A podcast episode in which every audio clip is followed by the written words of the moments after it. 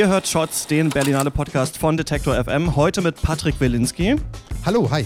Adam McKays Weiß, Denis Cotes Ghost Town Anthology und Emin Alpers A Tale of Three Sisters. Ich bin Christian Eichler. Hi. Äh, außerdem noch die Story, wie ich, äh, wie Jonah Hill mich hat sitzen lassen. Ähm, aber Patrick, erstmal schön, dass du da bist. Hallo, hi. Wir stehen hier so ein bisschen in so einer Ecke im Pressebereich. Wenn man hinten einen Teller äh, runterfallen hört, liegt es daran, dass da, glaube ich, die Küche ist. Der geneigte Detektor FM-Hörer, die geneigte Hörerin kennt dich noch aus den frühen Zeiten, als es noch andere Filmsendungen und so weiter gab. Mittlerweile bist du äh, ja einer der Hauptverantwortlichen für die Filmsendung Vollbild bei Deutschlandfunk Kultur. Das ist wahr. Ja, dort in der Filmredaktion unter anderem jeden Samstag 14.30 bis mhm. 16 Uhr. Gibt es ja auch als Podcast mittlerweile, höre ich auch jede Woche. Und ähm, wie, ich würde dich eigentlich erstmal so fragen, wie arbeitet ihr da eigentlich so? Ihr macht ja zum Beispiel viel auch Interviews mit Regisseuren, ne? Ja, das ist. Innen. Genau, richtig. Also es ist ja eins der wesentlichen äh, Darstellungsformen, die man so machen muss als Filmjournalist, Interviews mit Regisseuren. Nicht nur, natürlich auch Schauspieler, wobei die ja nicht so ergiebig sind wie Regisseure. Äh, die Regisseure haben mehr zu sagen. Äh, Kritiken, bei, unsere Idee ist halt vor allem, wie immer, äh, die eierlegende Wollmilchsau für alle etwas. Das mhm. ist immer ganz schwer. Also das Problem an solchen Fachsendungen, egal übrigens ob für Film, Literatur oder Theater oder alle anderen Kunstformen, ist es ja, immer die Leute anzusprechen, die es noch nicht wissen, aber die, die es wissen, eben nicht, nicht zu vergraulen. Ja, ja, genau. Also es ist quasi äh, de, facto, äh, de, facto immer ein, ein Versuch. Also jede Sendung ja. ist ein Versuch. Sie ist nie wirklich fertig. Und manchmal gelingt es besser, manchmal vielleicht etwas weniger gut. Aber das müssen ja dann die Hörer entscheiden. Ja, das ist manchmal ganz interessant. Ne? Dann habt ihr am Anfang ein Interview direkt mit der Regisseurin. Man selber hat den Film aber natürlich noch gar nicht gesehen. Und äh, dann ja. ist natürlich die Frage so, er schließt sich aus dem Interview, worum es geht. Und dann klappt es aber schon manchmal, dass man sich denkt, ah, das Gespräch war so interessant, vielleicht sollte ich mir den Film auch anschauen. Ja, wenn, wenn wenn das so als äh, Lockung ins Kino funktioniert, bin ich schon ganz zufrieden. Ma mein großer Anspruch wäre, dass der Hörer oder der Kinogänger vor allem etwas mitbekommt an die Hand. Also ich merke bei Freunden von mir, die jetzt keine Filmkritiker sind, ja. das sind auch wesentlich angenehmere Freunde, ähm, dass gerade in Deutschland übrigens, dass wenn man mit ihnen ins Kino geht, sie danach ungern darüber reden, was sie gesehen mhm. haben. Kenne ich von meinen äh, Eltern auch. Ja. ja, aber das ist die Frage halt, warum? Es sind ja keine dummen Menschen, es sind Ärzte mit dabei, Lehrer, alles Mögliche. Und äh, ich merke, sie haben einfach keine Sprache dafür. Also sie können sich nicht ausdrücken. Es ist so ein bisschen, als würde ihnen der Satz äh, sagen, ich mochte den Film, weil, und dann wissen sie nicht mehr, sie können es nicht mhm. erklären. Es fehlt so eine Sprache. Das liegt auch daran, dass zum Beispiel in der Schulbildung nicht über Film gesprochen wird. Und wenn man dann Regisseure bei uns oder überhaupt in Sendungen hört oder liest oder auch Filmkritiken liest, da sind das ja nur Einladungen mit, guck mal, in die Richtung könnte es gehen. Man mhm. muss wegkommen in Deutschland, vor allem auch im deutschen Feuilleton, weg davon von dieser Idee, ich sag dir jetzt, wie du es finden sollst, weil das ja. muss jeder selber machen. Ich kann nur sagen, wie ich es gesehen habe und das ist dann so eine Lesart eines Films, aber jeder muss gucken, ob der oder sie was damit anfangen kann. Man merkt es ja auch ganz stark, wir machen jetzt diesen neuen äh, Filmpodcast Shots, wo ich auch immer mit unterschiedlichen Kritikerinnen und Kritikern im Wechsel so über Filme diskutiere und da merkt man einfach ganz stark, wie unterschiedlich die Herangehensweisen an Filme sind. Ne? Manche pochen nur auf die Ideologie, lesen eigentlich nur den Subtext und schmeißen alles andere weg, was sie gesehen haben. Für andere ist ein Film eigentlich nur so eine Bühne, auf der Schauspieler verschiedene Rollen verkörpern können.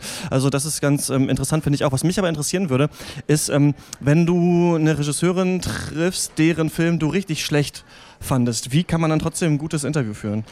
Es ist ganz selten, dass das der Fall ist, muss ich ganz ehrlich sagen. Wir versuchen schon dann Filme zu finden für Interviews oder mit Filmemachern, wo es zumindest so ist, dass ich sagen kann, man kann über den Film reden. Mhm. Und wenn es ganz schlimm läuft, dann muss man das eben ansprechen. Also ich hatte schon Interviews mit Regisseuren, gar nicht so mit Deutschen, sondern auch mit internationalen, wo ich gesagt habe, ich habe das jetzt so gesehen. Ich frage ihn oder sie dann, warum und wieso und weshalb. Und am Ende sage ich, ich habe das aber nicht so gesehen oder ich fand es problematisch, dass es mhm. so ist. Und ehrlich gesagt, auch wenn man da auch als Journalist häufig Angst hat, wenn man denkt, sie schmeißen einen raus oder so weiter. Und ich kann mir vorstellen, dass es bei High-Profile-Regisseuren aus Hollywood sehr problematisch ist, ja. sowas zu fragen.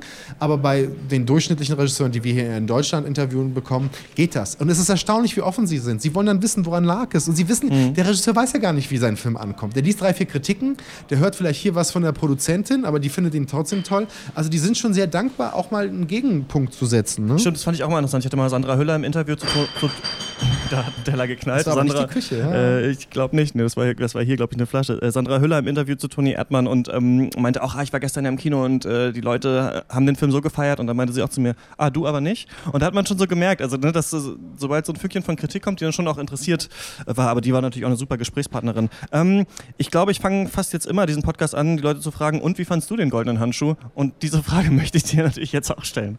Ich fand den Film gut, wobei das Wort gut ja immer so eins, so eins ist, dass man so an Heidi denkt, so ein Unterhaltungsfamilienfilm. Das ist es natürlich nicht. Ich mochte diesen Film in diesem Wettbewerb und in dem Kontext sehe ich ihn ja hier zum ersten Mal sehr gut, weil er einfach ein Kontrapunkt ist. Ja. Alle anderen Filme sind irgendwie zu summieren unter so einem Begriff sozialpädagogisches Kino. Ich bin mal böse, obwohl ich es gar nicht so böse meine. Und dann kommt halt Akin und macht so einen ganz brutalen, auch perversen Bilderritt. Ja. Und ich muss, da bin ich schon bei den Bildern. Es ist ein Bilderritt. Ich habe keinen deutschen Film gesehen seit langer Zeit, der so ein Set-Design hat. Ja. Also wer diesen Film ausgestattet hat, der kann recht von sich behaupten, er spielt in der größten Liga mit und wäre in Amerika längst mit dem Oscar ausgezeichnet worden. Ich habe diese Wohnung von Honka, Ja. die werde ich glaube ich nicht vergessen. Und ich bin sehr froh, dass es kein Geruchskino gibt, weil dieser Geruch der Leichen, die er immer versucht auch zu überdecken mit diesen Tannenbäumchen da, die wir aus den Taxis kennen, das funktioniert nicht. Ich finde, Fatih Akin hat einen Genrefilm gemacht, einen Horrorfilm, das darf er auch machen. Ich finde übrigens, aber wahrscheinlich haben wir gar nicht die Zeit dafür, der Film ist gar nicht so unpolitisch, wie er gerade gemacht wird. Ja, das, ähm, warum denkst du das? Das würde, ich, das würde mich doch jetzt interessieren.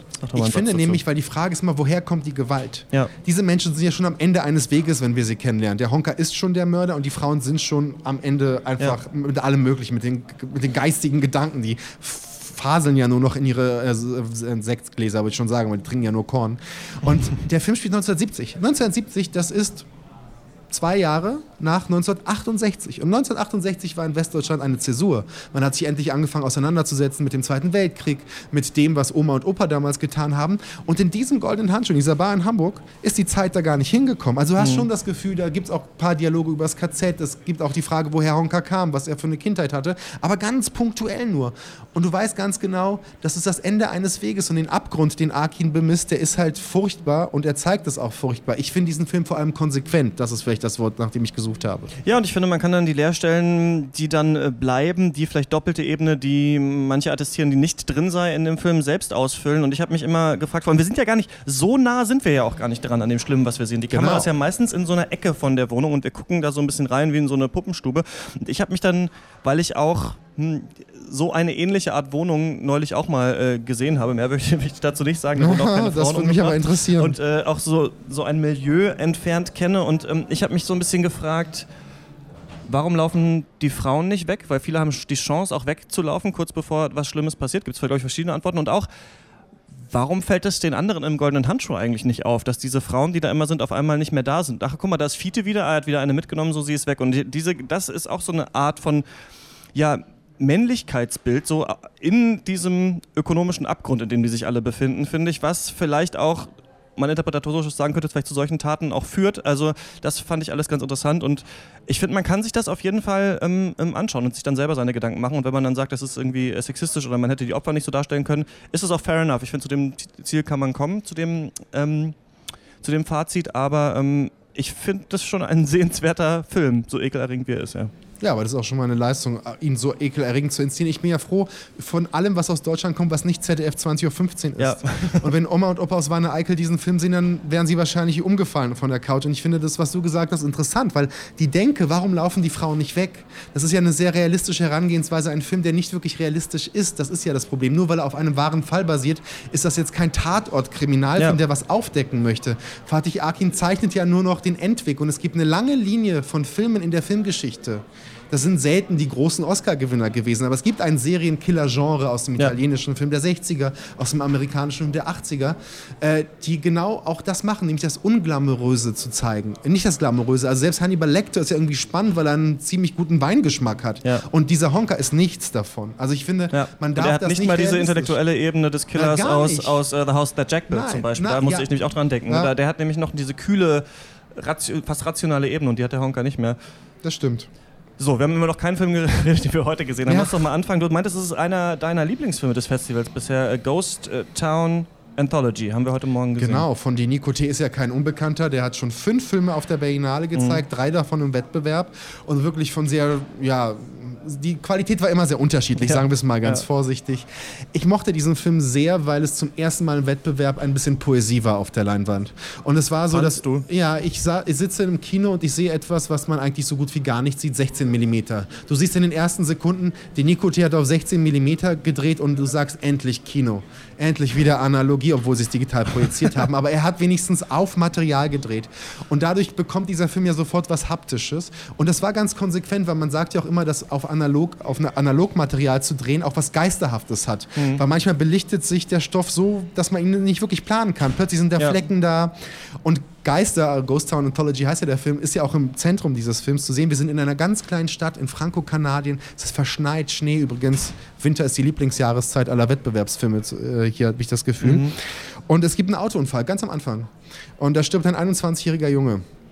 Der Bruder ist total aus der Bahn geworfen, die Mutter apathisch läuft sie, steigt zu fremden Männern ins Auto. Die Bürgermeisterin versucht diese winzige Gemeinde, in der es nur 215 Einwohner gibt, davor 216 nach dem Unfall 215, zu beruhigen und man merkt, sie hält die Kontrolle und eine Szene später sehen wir sie bei sich im Büro, wie sie aus so einem Flachmann einen fetten Zug nimmt. Das heißt, sie spielt einfach nur. Aber dann, was passiert dann? Plötzlich sind da Kinder mit so Totenmasken im Hintergrund. Jemand guckt aus dem Fenster. Da steht plötzlich jemand im Feld, aber er sagt nicht. Die Toten kommen wieder. Also wir haben hier plötzlich so ein fantastisch, fantastisches Element, was sich reinzieht. Und für mich war das ein sehr trauriger Film, ein sehr stiller Film über die Trauer, weil ich glaube, das Ganze ist metaphorisch aufgebaut als, als so Trauerverarbeitung. Und dann, und das fand ich ja am abgefahrensten, der Film ist so offen für Interpretation bzw. Das finde ich besser als Interpretation, ähm, weil ich dachte mir, es gibt so viele Dialoge zum Thema, fahr doch, fahr doch nach Quebec oder nach Ja. Montreal. Und dann siehst du halt ein Dorf, das stirbt letztendlich. Es ist ja kein Dorf mehr, es ist ja nichts mehr, es sind ja die Häuser weg. Und wenn du dir überlegst, was in Brandenburg oder in Sachsen so zum Teil vom Dörfersterben erzählt wird, dachte ich mir, ich hätte vielleicht auch mal gerne so einen poetischen Film darüber gesehen, was das eigentlich bedeutet. Und allein das finde ich schon in einem Wettbewerb, wo es ja so sozialpädagogisch hergeht, sehr viel wert. Ja, aber es sind vielleicht auch niedrige Ansprüche, würde ich sagen, die du an den Film hast. Also Selbstverständlich. 16 mm und vor allem, äh, ja. Naja, 16 mm ist kein niedriger Anspruch, weil es Nein, schwer und teuer und gefährlich ist, auf 16 mm zu drehen. Und jeder, der das wagt, ist schon mal ein Held. Aber du hast recht, wir, sind, wir sehen gerade einen Wettbewerb, wo ich etwas, was mir durchschnittlich gut gefällt, Ja. höher jubeln muss, Ja. um mich morgen ins Kino zu quälen. weil es geht nicht, dass ich nach jedem Film Kopfschütteln rausgehe Ja. und sage, was war das denn? Was Also, war das denn jetzt schon wieder? Ja, genau. Aber das ist eben so ein Wettbewerb. Ne? Also, ich fand den ganz, äh, ganz furchtbar, den Film, aber vor allem auch, weil eigentlich, du hast es jetzt, du hast eigentlich jetzt den Film schon erklärt. Also eigentlich muss man jetzt den Film nicht mehr schauen, denn eigentlich alles, Na, was da drin passieren noch ist, wunderbare eigentlich- Sachen. Ich Ach, will doch nicht alles verraten. Also ich finde, ja, also ich fand das, also ich bin tatsächlich, glaube ich, so zehn Minuten eingenickt bei diesem Film und normalerweise passiert mir das, wenn überhaupt, nur nachmittags. Also wenn ich morgens nach dem Kaffee drin sitze und das schon äh, gähnend langweilig finde. Wobei der wurde uns dann ist es 8.30 Uhr gezeigt, also schwierig. sehr früh. Vielleicht bist du nicht so Genau. fit. Vielleicht war ich noch so. Vielleicht war ich, war ich noch so müde. Nee, aber ich fand das ähm, unheimlich dröge und ja, die Toten kommen zurück. Ne? Es gibt ja auch diese französische äh, Serie The Return, ne, Ja. in der das passiert. Das war, ich fand, das war alles sehr abgegriffen. Am Ende schwebt jemand in der Luft. Gut, jetzt habe ich den letzten Twist auch noch erzählt. Ähm, und ja, die Großstädter machen einen Film über die Einöde und nennen das Ghost Town Anthologies und dann kommen wirklich die Ghosts zurück. Also, ja, da mein Der Film basiert ja auf einem überwiegt. Roman. Der Film basiert ja auf einem Roman von einer Literaturwissenschaftlerin und ich finde, Wie dass man ist der? 30 Seiten? Nee, das sind Kurzgeschichten, glaube ich. Ja. Und ich glaube, dass, also Anthologie heißt ja Ah, eine okay. Sammlung Ja, von ja. Geschichten. Und ich fand es schon sehr interessant, wie die unterschiedlichen Figuren, die anders als der Film aus Mazedonien zum Beispiel Mhm. gestern, eben nicht so pass pro toto stehen. Also der Priester für die Kirche. Ich hatte schon das Gefühl, das ich hat mich auch sehr genervt, als ich über den nochmal nachgedacht ja, habe. ja. Ja. Aber ich meine, hier hattest du wirklich Individuen zumindest. Mhm. Und mich hat diese, diese, diese, diese Assoziation mit dem Aussterben der Dörfer und man könnte sagen, wenn die Dörfer Trauer tragen, kommen die Toten wieder. Das ist ja erstmal ein Bild. Das, übrigens, Ja. sowas ist Kino.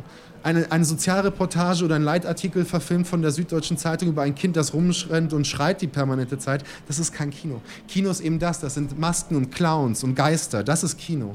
Also ich finde, die Nicoté hält zumindest die Fahne hoch für einen Autorenfilm, der hier leider zum Zeit, ehrlich gesagt, niedrigschwellig angesetzt ist, um es vorsichtig Ich zu sagen. schließe daraus, dass du Systemsprenger nicht mochtest. Bisher mein Wettbewerbshighlight. Nein, nicht mochte ist falsch. Es ist ein Debütfilm, also habe ich schon mal Respekt für jeden Debütanten. Nora Finkscheid kenne ich auch aus Saarbrücken vom Festival Max Ophüls Wo sie als beste Dokumentarfilmerin ausgezeichnet worden ist. Ich wünsche ihr nur das Beste. Ich finde aber, dass man an äh, Systemsprenger sehr viel zeigen kann, was das deutsche Kino eben nicht machen sollte. Wobei es gibt sehr tolle Szenen, es gibt eine wunderbare junge Darstellerin, es gibt eine Energie, die ich toll fand. Und trotzdem gab es einen Blick. Ich, ich habe es mal zusammengefasst mit zu wenig System, zu viel Sprenger. Also das, das war mir in dem Film so, dass ich die Frage habe, weil alle sind ja nett bei Systemsprenger, ne? Ja. die, die, die nette Frau vom, äh, vom Kinderamt, dann ist natürlich der Mann da, der sie zur Schule bringen soll, alle sind nett und dann sagst du, was für ein geiles System, aber die Frage, die sich der Film nicht stellt, was für ein Deutschland bringt so ein System hervor? Also wie schlecht muss es Leuten gehen, dass Deutschland ein System braucht, das mit solchen Kindern umgehen wird? Und das, das fehlt mir einfach. Das fehlt mir wirklich. Und, aber ja. das ist nichts, was sie nicht machen kann. Und ich glaube, der zweite, dritte Film von Nora Finkscheid wird noch reifer, noch besser. Ich fand das gerade sehr groß, dass, dass alle eben so nett äh, sind und trotzdem keine Lösung dazu finden, weil es eben nicht diese 1 zu 1 Betreuung so richtig gibt. Ne? Diese tatsächlich so ganz tiefe, tief empfundene Liebe zu nur einer Person, die dieses Mädchen eigentlich braucht, das kann ihr das System nicht geben. Soweit, dass man dann denkt, okay, vielleicht sollte sie nach Kenia gehen, weil wir keine richtigen, richtigen Strukturen naja, nach haben. Kenia also gehen, ich würde sagen, abgeschoben wird sie dahin. Genau. Und du hast, äh, das Problem an dem Film ist ja, dass er nicht weiß, wie er mit der Kleinen umgehen soll. Es gibt Momente, wo sie rennt und was passiert auf der Tonspur? Es gibt so, ein recht, ähm, so eine recht tolle Percussion-Melodie. Das wäre so ein bisschen, als würde man klatschen ne, ja. zu der Kleinen, weil sie ist ja nicht krank. Sie ist einfach nur, ja, einfach nur voller Energie. Mhm. Und dann tut sie etwas und sie tut viele Sachen immer, immer wieder. Irgendwann hat man es verstanden. Die Kleine hat ein Problem, aber ich krieg's ja immer wieder gezeigt. Ja, aber das hat auch da, würde ich sagen, System, das, äh, das dieser Film äh, braucht, denn dieser Weg ist auch verdammt lang. Also ich finde Wiederholung eigentlich im Film immer sinnvoll, wenn sich diese Prozesse tatsächlich auch in der Geschichte ja. wiederholen. Und ich glaube nicht, dass dem Film die Ideen ausgehen, sondern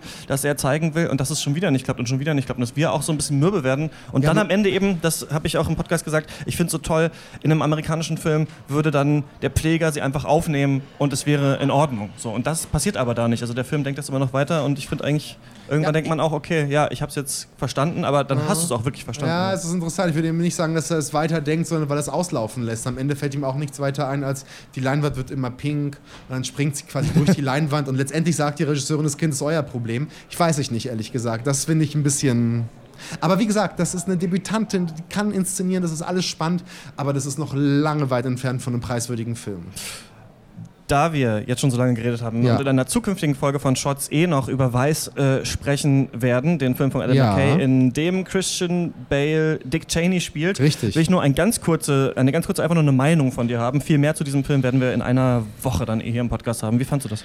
Ich ähm, liebe Adam McKay. Ich finde, dieser Film funktioniert nicht schade. Ich, würde, ich nenne ihn auch Maske 3. Also alle sind super. Die sehen so aus wie die Politiker, die sie verkörpern. Der Film ist auch zum Teil lustig und hat zwei, drei gute Gags.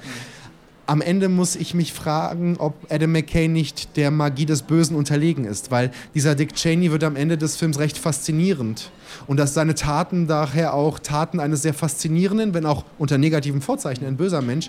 Äh, aber diese Faszination kann der Film nicht ablegen. Und darin habe ich mich erinnert gefühlt an den Film über ähm, Berlusconi von Paolo Sorrentino, Loro, ja. oh. wo das Gleiche war. Das Die Faszination ja, ja. war da an Berlusconi und am Ende ist Berlusconi ein netter Typ, der schenkt noch das Gebiss der alten Oma. Ich sag so, hallo, was soll das? Er hat vergessen eigentlich, was er eigentlich verfilmen wollte, glaube ich. Er fand dann selber diese Welt äh, doch zu geil. und das Gleiche finde ich bei Weiß mhm. durchaus auch, wenn mit Abstrichen und etwas anderen Vorzeichen. Mir ist das ein bisschen zu übertrieben immer in manchen Szenen, dass dann ja, ja, let's fuck this system und wir machen jetzt das und das und es wirkt, alle sind halt immer super abgewichste Charaktere und ich finde, das hat bei The Big Short schon ganz gut funktioniert, aber hier ist es ein bisschen zu drüber, finde ich. Also ich habe das Gefühl, er macht einen Film über Dick Cheney, aber so richtig weiß der Regisseur eigentlich auch nicht, warum Dick Cheney an die Macht will. Also ja, Dick Cheney will scheinbar unbedingt Präsident werden, aber warum eigentlich, wird uns eigentlich nicht wirklich erklärt. Das stimmt.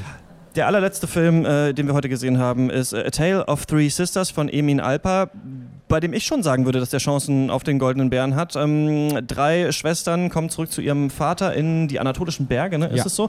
Ja, und ähm, haben alle bei unterschiedlichen Familien gelebt, so als Hausmädchen und kommen wieder zurück, weil sie aus unterschiedlichen Gründen ähm, wieder zurück müssen. Und da entspinnt sich dann so ein Kammerspiel, das durchaus auch was Märchenhaftes hat. Und was, was mir gefallen hat, ist, dass es mal ein bisschen in Richtung Shakespeare geht, dass auch mal wer stirbt, dass auch mal, also ich finde bei Berlinale lächzt man manchmal danach, dass einfach mal irgendwer wem anders mal in die Fresse haut in einem Film oder jemanden mal erschießt.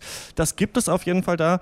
Und ähm, ich finde schon, der Film hat was zu sagen. Es dauert aber ein bisschen. Er, er erzählt sehr viel nach. Also gerade als ich richtig drin war, dachte ich mir dann irgendwann so, okay, jetzt erzählt ihr aber sehr viel aus eurer Ver Vergangenheit. Da könnte man mal wieder mehr zeigen weil er eben nicht äh, rückgreifen wollte auf Rückblenden, was ich genau, eigentlich gut finde. Was ich auch eigentlich mag, aber. Rückblenden ja. sind ja eigentlich immer feige. Es gibt wenige Filme, die gut umgehen mit Rückblenden. Ich fand es auch. Ich, Goldener Bär ist mir vielleicht jetzt zu hoch gegriffen, vor allem wenn man weiß, was Emin Alper noch kann. Sein vorheriger Film, sein Debüt, hat ja fast den Goldenen Löwen in Venedig gewonnen. Mhm. Äh, da, das war eine ganz andere Kategorie von Kino. Ich fand das spannend hier. Du hast Shakespeare gesagt, für mich war es mehr Tschechow. Drei Schwestern gibt es ja auch das berühmte Theaterstück ja. von ihm. Da geht es ja auch darum. Und es gibt sogar ein äh, Gewehr, das Chekhovs Gun, wird es eigentlich abgefeuert im Film? Das verraten wir jetzt nicht. Das verraten wir nicht. Aber was ich sehr schön fand, zunächst problematisch, weil es geht auch viel um Männer. Um die Männer, also sie kommen zu ihrem Vater zurück, der Vater hat da den Dorfvorsteher, den Arzt und so einem Lover, sagen, nennen wir mal den Lover, der sich an die eine Schwester ranmacht, äh, der so ein bisschen trottelig ist. Und die, die Männer trinken halt viel Raki und reden über die Frauen, wo es hingehen sollte. Und im ersten Moment dachte ich mir, ja gut, muss ich mir zwei Stunden ansehen, wie Männer über diese Frauen da reden. Aber nein, ich fand es sehr interessant, dass der Film dann doch viel darüber erzählt, in was für Verhältnissen diese Frauen in diesen ja. anatolischen, nicht nur anatolischen Gesellschaften leben müssen und welche Probleme sie dadurch haben, welche Entbehrungen und was sie dürfen und was sie nicht dürfen. Und, und das quasi an eine Familie verliehen, auf eine Art vielleicht versklavt zu werden, ja. noch das große Los ist eigentlich. Ne? Ja, für, genau. für, das sie sich wieder einsetzen müssen. Genau, ja. so ein uneheliches Kind ist dann wieder ein Riesenproblem und Gesichtsverlust, diese ganz großen Themen. Und das macht er ja auch, in, in er setzt ihm zumindest tolle Bilder auch entgegen. Ne? Diese Landschaft Landschaft hat, eine Winterlandschaft. Ich habe mich so ein bisschen an den anderen türkischen Regisseur Nuri Bilge Ceylan erinnert geführt, der das alles noch einen Ticken besser macht. Mhm. Ja? Aber es ist nicht schlimm. Ich fand den Film auch auf jeden Fall eine, eine, eine einen guten Film im Wettbewerb, der gehört auch hier hin, der ist auch gut gefilmt. Einen Goldenen Bären finde ich jetzt ein bisschen matsch, muss ich sagen. Also, also wenn ich ihn verleihen würde, würde er auch nicht an diesen Film gehen, aber ich könnte mir vorstellen, dass die Chancen nicht so schlecht sind. Ich fand vor allem mal erfrischend, hier sahen die Bilder schön aus, der war schön gegradet. Ähm, manchmal war das wirklich so wie Fotografien, es gab mal die ein oder andere Kamerafahrt, der Soundtrack, diese Streicher haben mir gefallen. Also das war, ich fand, das war unterhaltsam, obwohl hauptsächlich Menschen in Räumen gesessen haben und gesprochen haben. Ja, aber ja. diese Räume sind gut gefilmt und das ist ja schon mal 80 Prozent eines guten Films, einen guten Raum zu filmen. Das haben wir ja schon bei Arkin am Anfang erwähnt, ne? So ist es. Ich habe gar nicht erzählt, warum Jonah Hill mich, äh, mich versetzt hat. Stimmt, äh, stimmt. Er hat eine Augenentzündung, glaube ich. Eine Bindehautentzündung. Eine, Bindehautentzündung. Hoch, eine hochgradig infektiöse Bindehautentzündung. Genau, deswegen ist heute dieser Pressetermin auch. Was er selber ja schon in zwei seinen Spielfilmen selber hatte als Figur, weil er sich ja immer ah, überall reibt. Ja, okay. Aber hoffen wir es mal, dass es hier wirklich bakteriell oder viral ist. Deswegen äh, werden wir jetzt auch nicht über Mid-90s reden. Das ist der Film, den er hier vorstellt. Das machen wir auch mal in einer zukünftigen Folge von Shots. Patrick, schön, dass du da warst. Ja, danke. Wir werden uns jetzt auf dem, im Festival nicht mehr hören, vielleicht mal in einer zukünftigen Folge unseres Filmpodcasts. Ähm, worauf freust du dich noch? Ich freue mich noch auf den dreistündigen chinesischen Film. Uh, so Long My Son. Den finde ich noch ganz interessant. Und natürlich will ich wissen, was Angela Schanelek so auf, angestellt mhm. hat. Die dritte deutsche Regisseurin im Wettbewerb ist natürlich immer spannend. Ja. Und ein Wiedersehen mit Franz Rogowski kann auch nicht schaden. Das war's für diese Folge von Shots, im Berlinale Podcast. Schreibt uns gerne eine Mail an shots.detektor.fm. Ansonsten, was ihr vielleicht auf der Berlinale gesehen habt. Und ansonsten hören wir uns morgen wieder. Viel Spaß auf der Berlinale beim Stream oder im Kino. Danke, Patrick. Bitte. Ciao. Ciao.